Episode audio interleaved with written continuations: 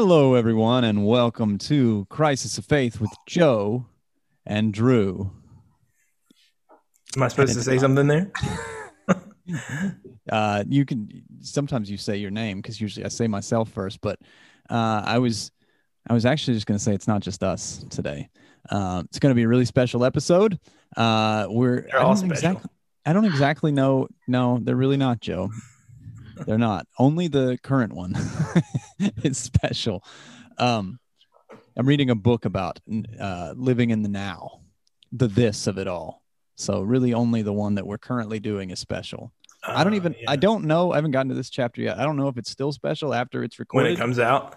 Well, it's Um, special for the listeners then. it's special for them then all right so yeah this is the most special episode on the planet uh i don't really know where all this conversation is going to go um i have no idea what kind of jingle that we're going to roll out right here. Uh, So it's gonna be be real dark. it's going to be a real dark jingle. Uh we might a- i might throw a minor chord in this week which is not my game. Uh but uh let's roll that out and then we'll come back into the studio.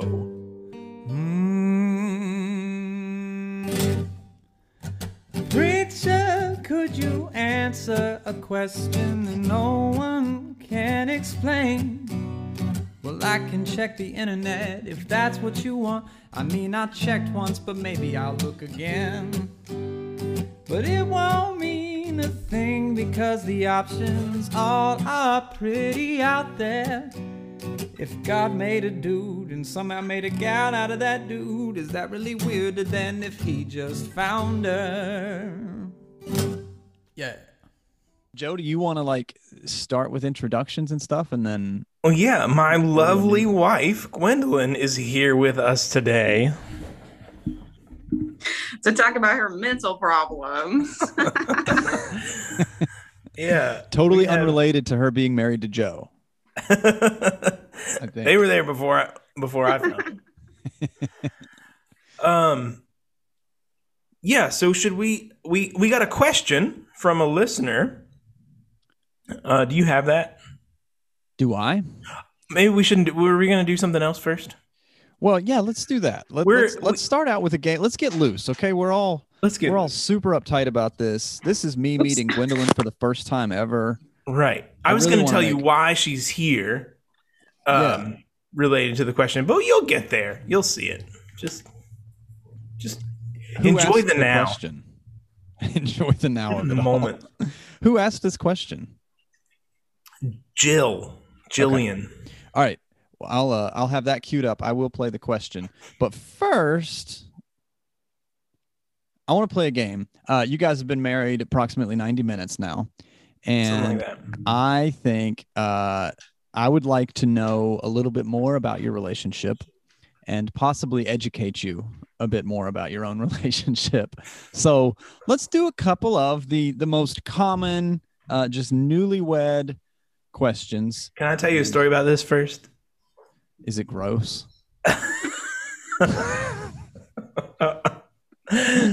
Yeah, go ahead. this is about um, a prior marriage that I had. um, last time I played the newlywed game, I I was a newlywed Yeah. uh, for the first time, and I was playing with two other couples. Um, they were they might have both been engaged, or maybe one of the couples was married. Um, and within I don't know an hour of playing this game, every couple was ready to to to break up. And in fact, two of us now, two of the couples now have divorced. Uh, and the last time I heard from the third one, their marriage was on the rocks. So Oh God! So let's have some fun and play this game. I'm excited. this this harbinger of death game. Um, Gwendolyn, I would like to hear from you on this. I guess we can't really play this unless you guys like muted and left the room and all that. So let's just let's just hear. I, I'm I'm just going to um I'll close my ask eyes. one of you the question, Just and la la la la la. you're gonna close your eyes on this podcast. I'm not even gonna look for this portion of the podcast. no, we don't have to play it for real as much as like we'll just see if you disagree on a couple of these. Okay. Uh, Gwendolyn, how did you first meet the good Reverend Joseph Smith? So it was like the first day of PhD school. And um, Disagree. It was like my third year. He's been it in a while. and Joe came into the TA office and he sat down beside me and he was like, Hey, how's your semester going? And I, I just unloaded lots of F words. and he was like, I'm in love. that did it for him. Man, Yep. That's I will say though, like, and I hope this doesn't disappoint you at all. That's exactly the same pickup line he used on me when we first met. He came in, sat down next to me in piano class, and he's like, Hey, how's your semester going? and I was like, Well, it started an hour and a half ago. Uh, but all right, good. Joe, uh, is that how you remember it? Yeah, that's right. How many F bombs in were you whenever you were like, This is this is the one? She's the one. Well, we have we have some debate about who fell in love first. We did actually meet one time prior to that though. Um yeah. Do I sense tension? No. already. No, there's there's agreement on it. I'll let Gwendolyn tell that story, I guess, because she I don't know, tells it more dramatically than I might. but um yeah, I think that's mostly what she said is mostly true, except that maybe she was a little more head over heels than I was at, right away. So when we met the first time, it was because um, I was visiting campus to see if I wanted to go there. And uh, so we all know Joe is the, this really jolly guy, but he was in kind of a dark place in his life at that time. and even to this day, never seen him so salty. and he's like, eh, you know, I'm asking questions like, should I come here? And he's like, I knew within a week it was the biggest mistake of my life. Which I still maintain about PhD school. and like, well, how do you make ends meet? And Joe's like, I have a full time job and school. I have three kids. They got to eat. And there was another friend on this same campus visit. And afterwards, like much later, after we knew each other better, that friend said that he was thinking of Joe. Do we not want her to come here? What's happening? and uh, when we met that time, um, I was thinking, like, it, it crossed my mind, oh, you know, am I gonna end up with this guy? And then I was like, no. Ew. This is it's it's pretty interesting to hear. Like, it's almost like like the story you told first, Gwendolyn, is the first time Joe met you, and the story you're now telling is the first time you met Joe. And Right. you met some some screwed up people in some screwed up moments. It sounds like, and couldn't get enough of it, which is going to come up today. I'm guessing in this conversation. I think this is somewhat where we're headed um, with today's conversation. Let me do uh, one other question that I'm genuinely always curious about. Um, just because my own like purity culture, like dating and marriage and all of that makes it almost impossible for me to even answer this question. So I'm sur- sort of curious as to like what was a first date? Did you know it was a date? Um, were your parents there? Uh, were- yeah, they were. like what's the uh Yeah, we went um up the incline at Mount Washington. You don't know what that is. There's in in Pittsburgh. There's a a mountain that where you can see over, you know, the the city, and there's this old like elevator shaft thing that drives up the mountain, uh, like trolley car. I don't know what it is. Okay. It's called the incline. So we we went up that and we walked around Mount Washington for the evening. That's excellent. First just, date. Just like all the romantic comedies I ever saw. and there was evening. there was not morning. The first date. That's good. Um, uh, Joe, do you remember what you wore? If I had to guess, I would say uh, plaid shirt and jeans. If I had That's to what guess, you that's what I would have wore. said. Yeah. Yeah. Do you what what did you do you remember what Gwendolyn wore? Oh yeah, for sure. She, she wore a black long sleeve t-shirt and jeans because that's her her outfit. That's what I wear every day. It sounds like both of you just have like a uniform. You're like one Yeah. one outfit for life, people. Like that's great. Mine's a little more uniformy than Joe's.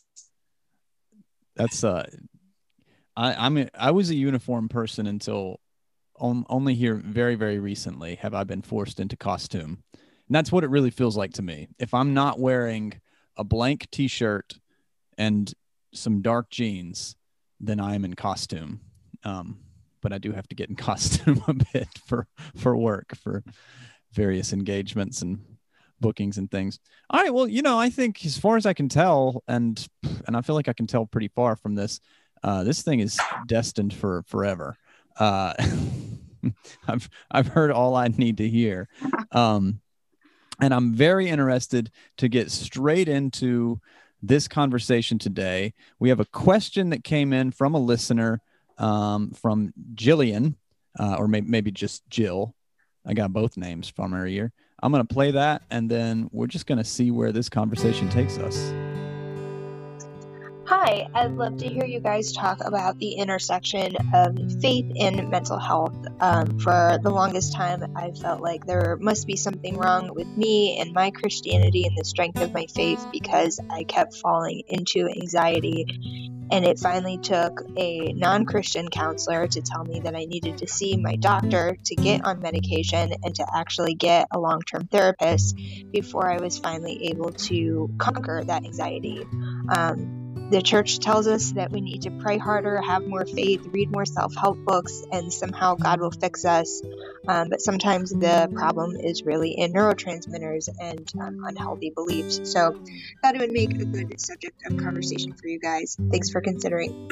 so yeah, we invited Gwendolyn here today because, uh, like, to respond to that question specifically, um, because she's not a mental health professional, um, but she is a professional theologian and has some uh, some personal experience with uh, mental health stuff and talks about it a lot. And like as as a theologian, um, haven't done any writing specifically on it, but a lot in your like teaching and classroom experience. Um, so yeah, what uh, hit it? Well, first of all, I have to say, um, you know, I'm, I'm dreading the day when I, when people say like, ah, Joe Smith, he's such a great theologian. Did you know that his wife was a theologian in her own right? Mm. Like this, this day is coming for me. So, um, so I am uh, obsessive compulsive. And whenever I talk about this, I will start out by saying that doesn't mean that I'll put my pencils straight and then I'm fine. Um, you know, people like to go around saying, Oh, I'm so OCD, I have to wipe my shoes when I come in from outside. But um, that's not actually what OCD is. So when people talk about, Oh, I have to wipe my shoes when I come in from inside, they mean that they're persnickety or they have preferences in their life. Um, but OCD is really about um, you have uh, intrusive thoughts that just run on loop. And they just run on loop forever. And so, uh, so that's the obsession part, these loops. And then the compulsions are weird, um, weird little actions that try to break in to the obsessive loops to make it stop. And the compulsions, you know, maybe work for a second or two, but then uh, the obsessions start going again. And uh, the diagnostic is well, are you running these obsessive loops for an hour a day? And I've checked, like, this comes up once in a while with my therapist how, oh, if it was only an hour a day, I'd be good to go. Um, but for me, and I think probably for most obsessive compulsives, it's just like, like your your your whole life, birth to death, except when you're in a dreamless sleep. You're running these loops. I think that there was uh, uh, three months in undergrad. like, like I'm 37 now, and I remember this clearly. There were three months in undergrad when, for some reason, I was not running these loops as much. And it's like the the only time in my life I felt free. Um so Do compulsions Do you remember Hmm. why? Was there a particular reason why there was a a period? yeah, I was um practicing centering prayer really diligently. And we can talk more about what that is. Um but I find like that was an amazing strategy for the time. But I find that your brain adapts to whatever strategy Mhm. works for a while. And so you have to do new things. Um, but anyway, the compulsions are what everybody knows about. You know, everybody's seen the TV show Monk, which as an obsessive compulsive, I think is great. Um, and everybody knows about, oh, I uh, make my pencils straight. Uh, but compulsions are actually really weird. Um, and they change over time. Uh, I do a lot of reassurance seeking. So I might ask Joe, you know, 80 times in a row or something, like one, two, literally 80 times in a row. Uh, do you think I ran over that person with my car? Do you think I ran over that person with my car? Do you think I ran over that person with my car? Um, I might call out my mom just to specifically do some reassur- reassurance seeking. Um, I also often say to myself, dude.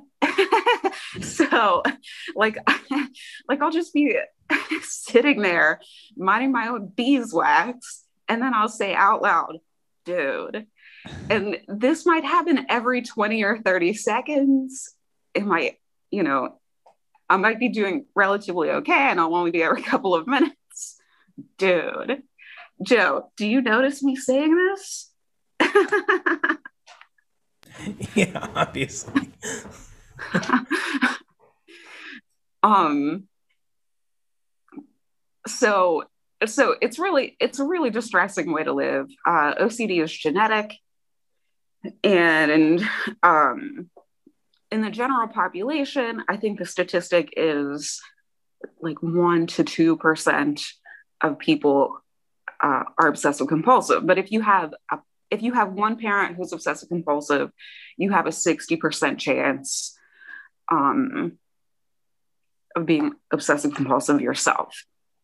I mean, we we can circle back to any any of that, you know, when it if it comes up or or whatever. But I I kind of want to hear some of your perspective on on what role spirituality has played in this, and like how how has the church been helpful or harmful or like eh, do you have anything to speak to your relationship with that whole aspect of this has it been something that that you've taken to um pastors priests uh spiritual leadership Okay, well, the news is not good. no i, I wouldn't imagine You're, wait a second. You don't have a, a focus on the family approved therapist? That's Yeah, not what you right. earlier. That's- Right. Okay, so let me say a couple of things to this question asker, or a couple of things uh, related to this question asker. So, um, first of all, I can I can only speak about OCD, and even that I can really only speak about my own experience. Um, OCD is a type of anxiety disorder, so there will be um, uh, correlations, right, between my experience and what other people with anxiety disorders report. But I would have no, uh, like, I don't think that you should extrapolate anything I say beyond that. So, like, I could not speak to bipolar disorder, for example. I cannot speak to schizophrenia, any of these sorts of things. Um, so, I have experienced the same sorts of things that I think the question asker describes about, oh, you just need to pray harder and then you'll be fine. Um, or just a legion of um, therapists who have said, oh, you have a self love problem. Oh, you have a self esteem problem. So, um, OCD is a therapy specialty. And if you don't get somebody who's a specialist, it actually makes the whole show worse. Um. Because they don't solve any of the problem. they say things like, oh, well, if you're worrying about this, then it means that you should be worrying about this. Normal people don't worry about running over other people in traffic if there's no reason to worry about it. So you probably did run over somebody in traffic. Um, so if you're uh if you're talking to so- if if you have OCD and I would assume that the same is true for other anxiety disorders. If you're talking to somebody who doesn't have experience with this that they can point to specifically you should take everything they say and throw it in the fucking garbage. So that's step number 1 throw it in the fucking garbage. Um, so um my therapist recently informed me i've been with her for years and she recently informed me that uh kind of the mental scaffolding for ocd you're born with so if your brain is organized in such a way that you will be obsessive and compulsive, you are just always going to be that way. But the content of your OCD comes from early traumas. And so I don't know. I don't know what happened to my poor dad that made him unable to eat saturated fats in his old age. Um, but the large majority of my obsessions are about um, getting in trouble and um, you know getting in trouble with the law or getting in trouble at school or whatever and also about going to hell and uh, you know i grew up in the church of christ and uh, there's a lot of talk of hell, a lot of gleeful talk about hell, how many people are going to go there and how great it's going to be. It's just an and, um, excellent uh, phrase there, by the way. Just want to just want to bookmark gleeful talk of hell.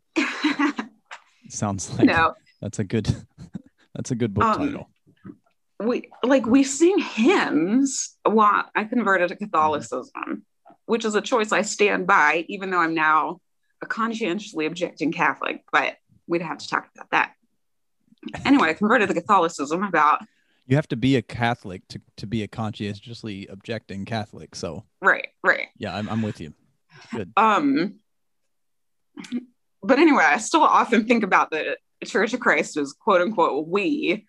Um, Mhm. so we sang hymns that were like troublesome times are here. And one of the lines in there is many will meet their doom. Why are we singing this?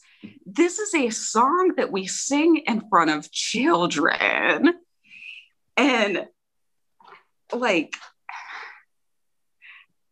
it- it's just it's just indicative. It's this really upbeat, like raring to go kind of song with the line, many will meet their doom. Yeah. And then there's the um, unforgettable song that teenagers taunt each other with, which is Revelation, Revelation 21 8, 21 8. Liars burn in hell, liars burn in hell. Burn, burn, burn, burn, burn, burn. Joe, did you know this song? You didn't know this one? I knew No, I don't know. I, I never I- heard it until I thought my youth group made that up until this moment just now. I thought some kid in my youth group made that up. Wow.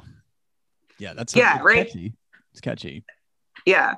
So um you know how do you grow up? Normal i feel i feel like that's really the um the theme of this whole podcast right? How do you grow up normal um so so all these things are really the content of my um ocd i have definitely lied before in my life.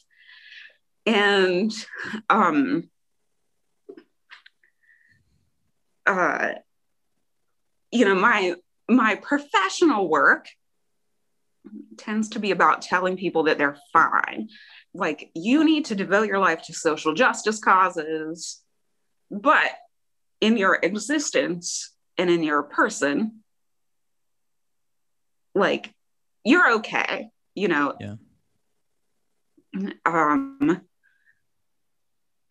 like you were made on purpose to end up okay that doesn't mean that you get to just like not care about things but but that's the end of the story right we'll we'll be okay joe did you raise your hand Oh yeah, Drew and I signal to each other like I'm next when she gets done talking. So you go ahead.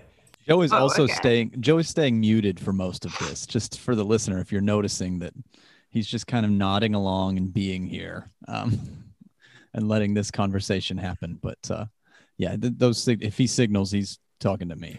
When I talk to Gwendolyn, she likes to play both parts of the conversation, and I just sit there and drive quietly while she speaks for me. So I, I'm used to it. it's a fun game joe hates it i hate it when you do this well i do well that is what i was thinking um So good. I'm sorry. What where where were you in okay so um so i was saying you know in my professional theological work i have Yeah. this um what i do is to kind of reassure people that they're okay and this is why i talk about ocd uh, so much in my classroom because you know all these 20 year olds are just starting to realize that they have mental health issues. Um but in my personal life the fact is that i'm often unglued and um it, you know i uh i can go some time without allowing myself to think about this you know. Day-to-day obsessions can um can just run on loop for a while but uh if i stop to think about it i'm really worried that um uh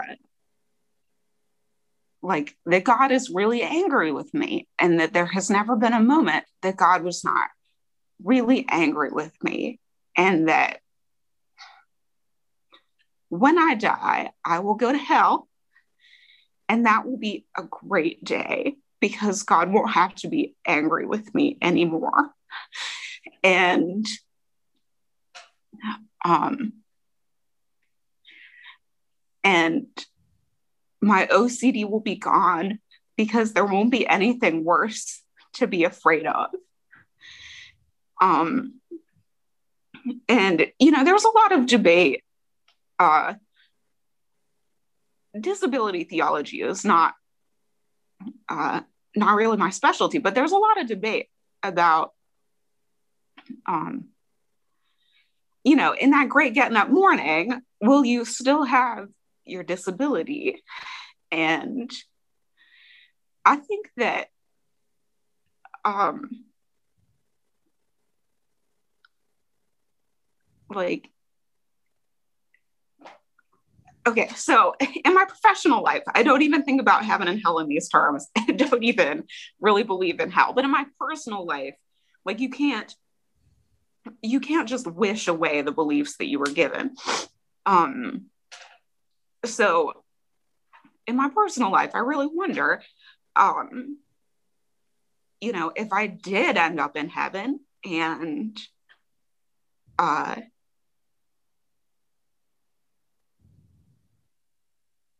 like if the threat of hell and if the threat of sin and anger and hell were still held over me because my OCD wasn't wasn't taken away um well you know that would make heaven just as bad as here. And um you know the so i mentioned uh the theology of disability is not my specialty at all. But i think the people who the people who talk about this have a really good point that you are a whole person as you are and um, it's really ableist to suggest uh, um, it's really ableist to suggest that in heaven whatever disability you had on earth will be wiped away. Yeah. Um, because then who but- would you be? Who who would actually be there? Is that well, the, is that the question you're kind of getting at? Like, who would I be if if this were?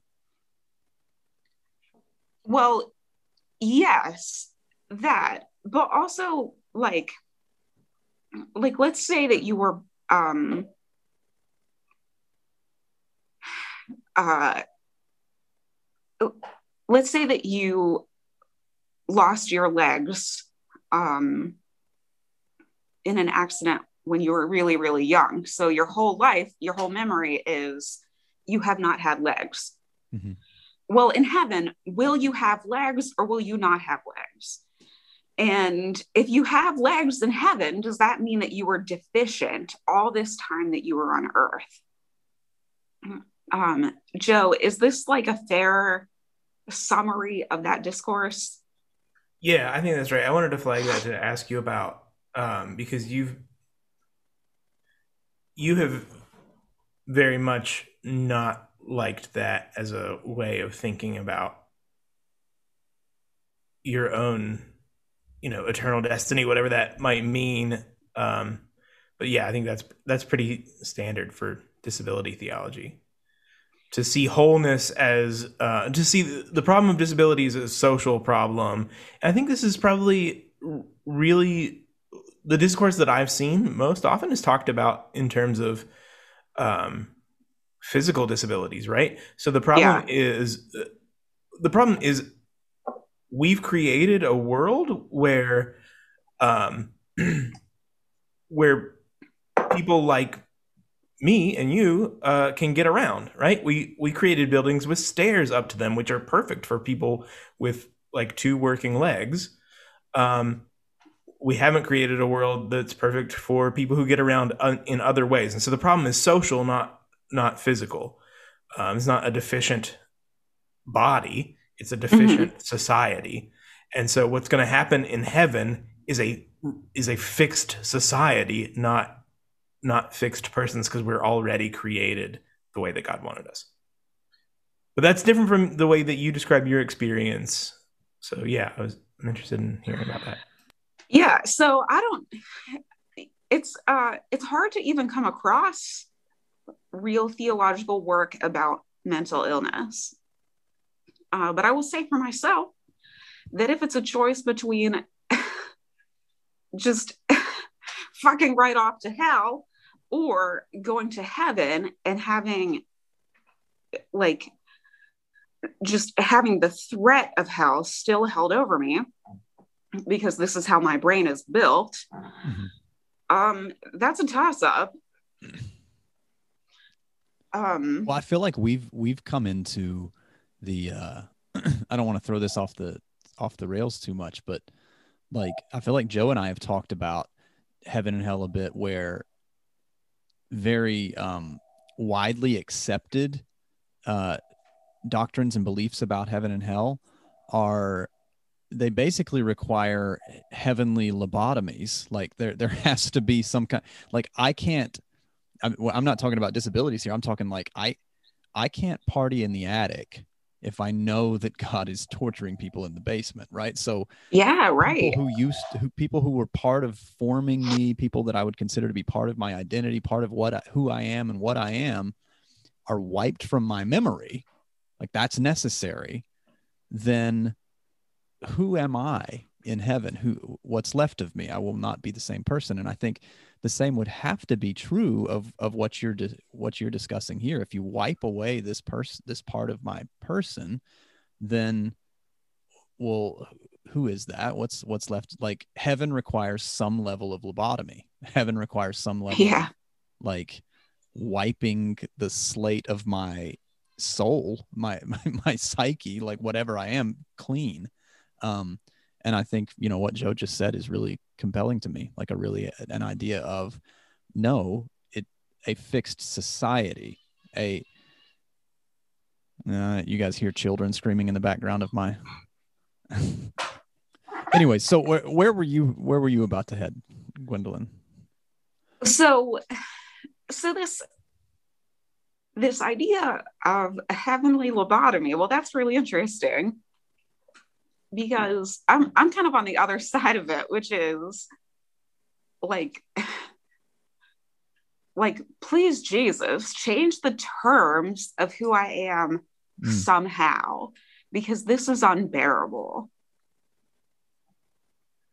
Um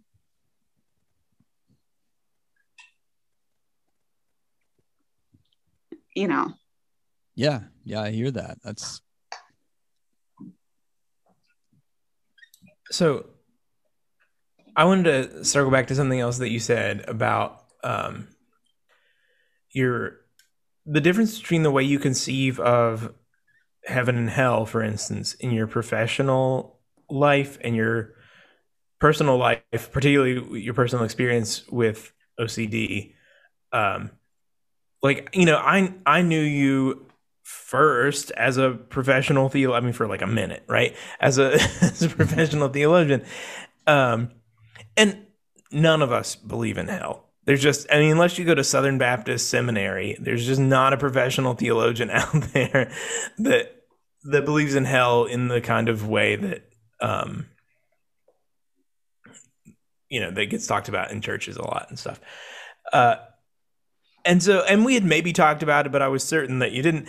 And i remember the first time i was in beckley i was visiting my parents you weren't with me um, but you called me like in tears about um, i'm going to go to hell. And like at the time i didn't know how this stuff worked. I've, I've learned a little bit more about how to like um, navigate through it's, ocd it's all like episodes. herding sheep right right. Um, so you know, I was trying to like say, well, you know, hell's not real, and like have these kinds of there's rational a arguments billboard in ohio that begs to differ joe. Um, it's on it's on 71 between columbus and cincinnati. It's so famous. It's just huge. Hell is real. And that was on my commute to college. So i've driven past it like a 9 million times hell is real Are you sure those people are making some sort of spiritual afterlife statement and not just a statement about rural Ohio? you know that's it that's an interesting point I'm sorry. Are you from rural Ohio? um not that kind of rural ohio I spent I'm a lot of time driving growing. those. Okay. Good. the, the different the different rural, rural Ohio, the other part. The other one. I spent a lot of time driving through rural Ohio in college. I, I went to school right on the edge of uh, where Kentucky, West Virginia, and Ohio meet, and then we would drive up to Columbus or Oh, okay. for concerts and stuff like that. And The big city. if I saw a sign, yeah, if I saw a sign that said "Hell is real," I would, you know, kind of look around right there and say, "Yeah, I would think so." And drop like into it. how do you, how do you experience that? I still don't know that i understand how you experience the difference between like on the one hand understanding that hell is this theological construct that we you know made up to scare children into into being good like santa claus. Hell's basically santa claus. Uh and then also You become being cult. one of those really frightened people Sorry, I was just interjecting that Santa Claus only instead of giving you lumps of coal, you are the coal. yeah, right. It's just a step further. Yeah, I, you may need to phrase that question again, unless you you got it, Gwendolyn. so um okay so there's there's really a distinction between um the ocd voice and perhaps what you would call the executive voice in your head so um the ocd voice is very loud and very insistent uh you know, did you run over somebody? Did you run over somebody? Did you run over somebody? Did you run over somebody? Did you run over somebody? But the executive voice is like, no, I was there. It's fine. But also, like, it's very, the executive voice is very rational and logical and soft spoken. No, I was there you didn't run over anybody. Well, you can like if the OCD voice is yelling and mm-hmm. you know the executive voice knows what's up, but it's just shut out a lot of the time. So my professional life is done from this kind of executive part of my brain, right? The part of my brain where physics works and um it, people are real and uh, time is real and there's a sequence of events and order and all that.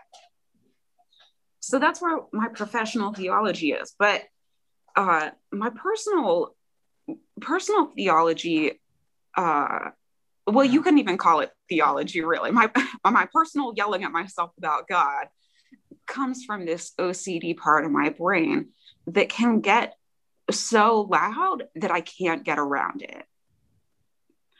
Um, Yeah, I And- like it, that distinction is is really that was a really profound way of saying it. It's not a I think that it's not a theology. That that other side like when I'm doing theology because I can just speak from my own experience here like when I'm doing theology, I don't believe in hell either. I've I see no um no reason for embracing this whatsoever. I even consider I even consider as a teacher and preacher of the Bible it to be completely irreconcilable with the nature of what the Bible teaches Jesus to be. I'm like, you can't call that Christian. It doesn't even make sense to me um, in any linear, rational way. Um, but you know, I wrote, I, I wrote down. I was out on a, a run yesterday, and I, I, for whatever reason, was contemplating a lot of this, and and even trying to think about where I thought this conversation might go. But I wrote down that in my earlier life, I felt the most peace and relief when I doubted what I believed. And now I'm at a place in my life where the opposite is true, where I feel the most peace and relief whenever the executive portion of my brain, when when the part of me that does theology is in charge, I'm I feel total peace and relief. And God is love, and that love is something that I'm good with, not God is love and he's in his version of love is abusive and and it sucks like he's really bad at love um now i'm at a point in my life where i'm only experiencing anxiety about the afterlife or whatever whenever i doubt my actual beliefs um as opposed to only ever feeling peace when i Yeah, I think isn't it sometimes like um like phantom beliefs, the way that like somebody with an amputated limb has phantom pains in their in their non-existent limb. It's like I definitely don't believe that. And yet I'm also afraid of it. Yeah. Um Yeah. like I think that's true even of neurotypical people. Uh, I mean, certainly true of me. But we don't have perhaps the structures in our brain that make those so loud that the executive part of your brain, like the part of the part of your brain that's already deconstructed or already like whatever we want to call that, had had gone through the great repentance, as we've been calling it, maybe. Oh, that episode We isn't out called yet. It Uh, anyway, um, like We continue to we continue to screw with everyone's space time continuum. Yeah, here here on Crisis of Faith, time isn't real. but like you know even even for even beliefs that you've done away with that you've thrown in the trash um they're still in your body in some way right and they still come back to haunt you yeah. um even even if you don't have uh some sort of neurosis that makes that overwhelming it's still real and it's still there. So i i wonder i mean you talked about a little bit how the church gave you the the the content of your um obsessions your loops what about how has um, the church and or spirituality i imagine that those are it's going to be different. Those are distinct. Um, how how have they like interacted with i don't know what i'm trying to say like so you have ocd right? And you've been given the content by by church theology. Um but like how does the church does the church help does going to church uh make things better. Like how how does this all work? You said you said um centering prayer was really helpful at one point in time. Like how does the church and and spirituality interact with uh your mental health condition? So um okay so i said that that uh, i'm catholic now but i'm a conscientiously objecting catholic. Well that's true. So i haven't i haven't gone to mass in uh five years maybe? And uh we we joke about before the pedophilia scandal um i was just a lapsed catholic and now i'm a conscientiously objecting catholic. Um but uh like i i consider myself to be very devout uh but i just can't even if even if i could be assured that um the priest uh was not himself a pedophile or complicit in uh, the abuse of children. Uh, which, you know, would be a big statement, uh, especially here in the Diocese of Pittsburgh. Um, if, you might get some get some uh, hate mail about that, but I stand by that statement as a as a theologian. no catholics listening to this show Oh, okay. Well, that's good. Uh, uh, even if you could be assured that the priest was not uh, abusing children or complicit in their abuse, um, I personally still cannot go to mass because you just you don't know what might uh, what might happen there. You don't know what might be preached on. And uh, if I can't go to Mass, then I certainly can't go to other church services because Mass is really um, probably the most predictable of any imaginable ch- church services. Um, okay, so never darken the door of a church except the one I work at. um, I just do the paperwork. Um, Hold on, pause for one second. I I just said that there are no Catholics listening to this show, and that might not be true. And if you are Catholic and listen to the show, we love you very much, and I'm so glad that you're here. We don't know why you care, but thank you so much for being here. All right, that's all. Keep going. Okay, well, and if you're Catholic and you send hate mail to Joe and Drew, please put attention Gwendolyn, and then I will call you up and we can talk about it until we all feel better. Um, I wanted to, so I've I've flagged part of the, and I think it I think it works here. Part of the question that Joe actually posed there, um, that could make for a really good conversation for crisis of faith in the future as well. But part of the question that you asked initially, Joe, was, does going to church make things better? for you. And I, we, Gwendolyn and I both, I've discovered, have started to consider you one of the hardened rationalists of our lives. Um, I, I find that sh- that question. I'm really glad you asked it. I, I like that question. I find the question very challenging and flawed at its core, though, because I, as someone who has been a part of church all my life and is in a bit of a very strange transition as in terms of my relationship with church. If I consider that question, does going to church make it better? And I think about the people who have been a part of the church for my most of us would say, what do you mean does it make anything better? Like well, that's not what it's for. That's not why we do it. We don't do it because it makes our lives better. Even though that's what most church slogans are, that's even like the slogan of the church that we planted was like um, essentially asking the question, you know, do you want a better life? Because we believe Jesus promises one. Um, that's just not the role that it's played. It's been going to church in America in particular, and I think it's every bit as true in Catholicism, if not more. It's sort of a, a tribal, like loyal thing. It's a loyalty question. If I ask my parents, like, does going to church make it better? Their response is very likely going to be, well, that's not why we do it.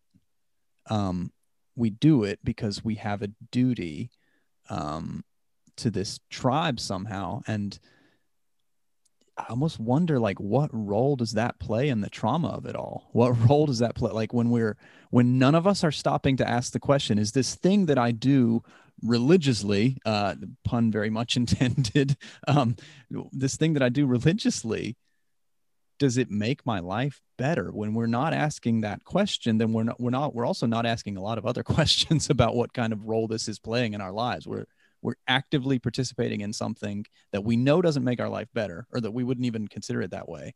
Um, we're, we're opting to choosing to. And so we're also hardly noticing the ways that it may be making it worse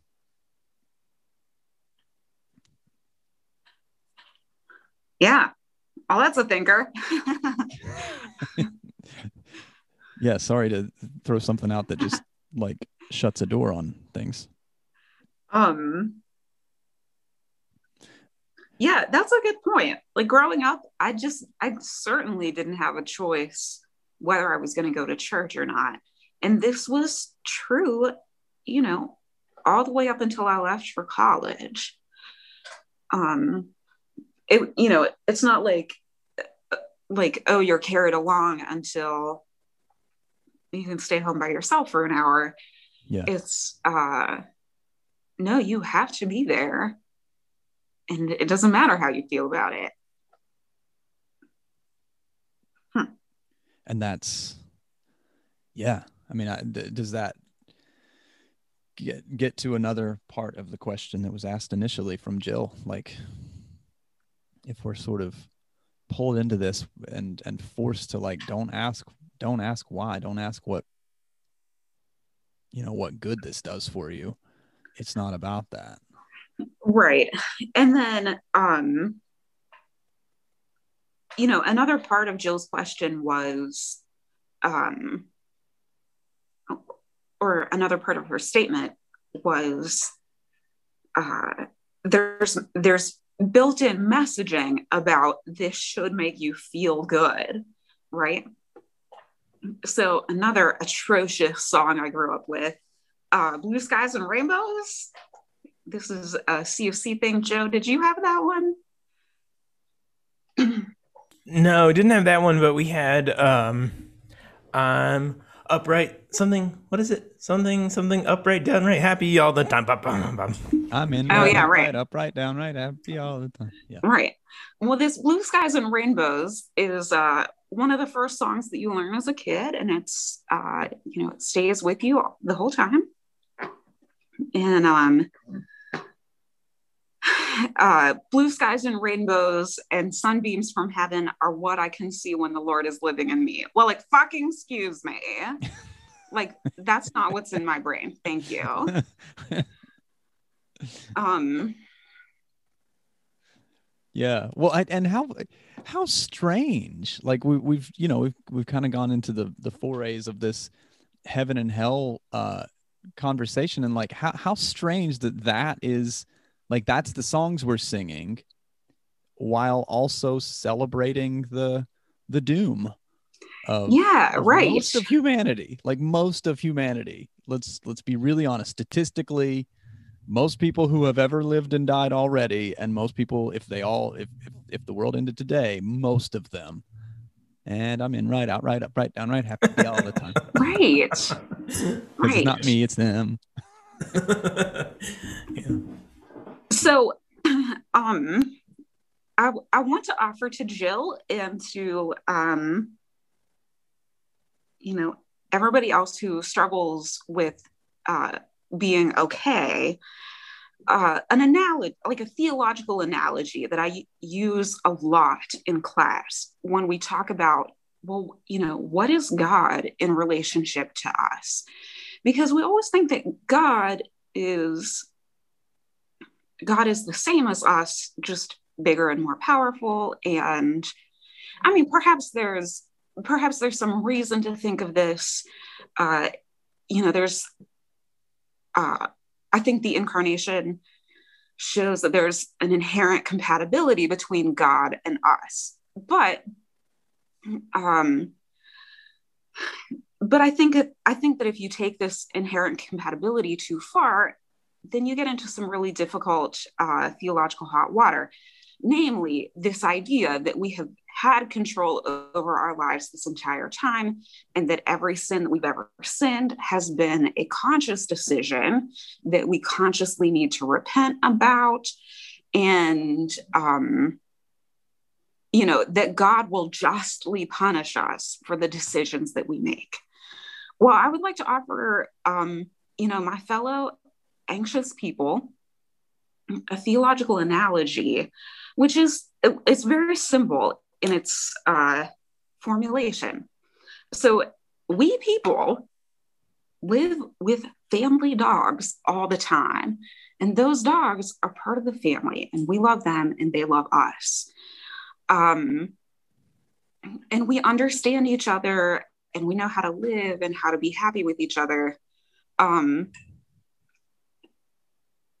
but the dog messes up and the dog, you know, misunderstands things and the dog poops where it shouldn't and all that.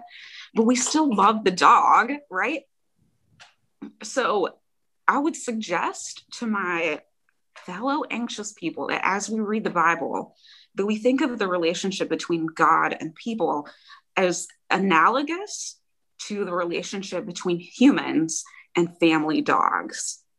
Uh, the dogs, you know, are adults of their species, but they have to be taken care of.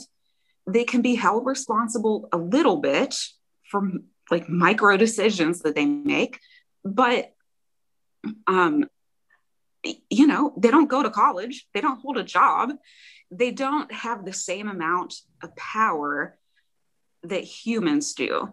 And I think that this is helpful uh, if we anxious people want to want to acknowledge God in our lives at all. If we say that we people can have this amount of dependable ongoing grace for our dogs who do weird, gross things. Well, God can have the same amount of dependable ongoing grace for us, even though we do weird, gross things, uh, which, you know, to us seem just really dramatic and really intentional and really um like like fully mature in our depravity right? But i would suggest that our fully mature depravity is still not um it's it's still not adultly powerful uh from the view of god right? It's, Kinda it's like- not like yeah go ahead joe like what Jesus says, who among you, when your dog shits on the rug, will burn him in hell for all of eternity? precisely And how much more then will your heavenly Father give to you good gifts?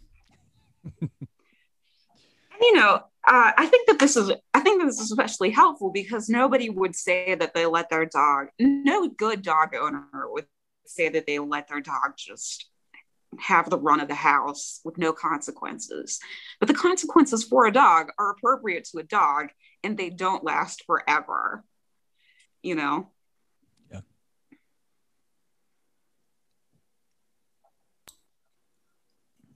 and like it's you know if we ex- extend this further we in the modern world at least uh it was different in the ancient world not important uh we have expectations for how people should treat their dog right we think that this uh that if you're a dog owner you should love the dog and this is how you take care of a dog properly and if you're a person who kicks dogs, well, God help you. You're fucking depraved, you know? So if so if we say that, you know, God loves us the way we love the family dog, this is a really affirmative statement. Yeah. And and um if this is the other important aspect. If we say that we love our family dog more than God, in a more loving way than God loves us, then like, why are we into this God at all? Why are we even interested in this relationship? That's so good. Um, Gwendolyn, I'm so grateful for this. Um, I had no idea where this was going, and I'm so glad I didn't because it turned into something that was, I hope, was really useful to people. It was certainly useful to me, educational to me. Um, we uh, are you working on anything you'd like to promote here? You got anything you're uh, anything you're selling? Any big projects you want people to know about? Well, you know, it would be nice if I did. Just working on my dissertation. All right. Well, we look forward to reading that as much as we've read every other dissertation that any of you PhD people have ever written. Right. Um, thanks for being a part of this. We'll probably hear from you again on this show. I'm sure. I All love right. you. Love you, Joe. Thanks, Joe. Love you too. All right. Later, guys. See ya.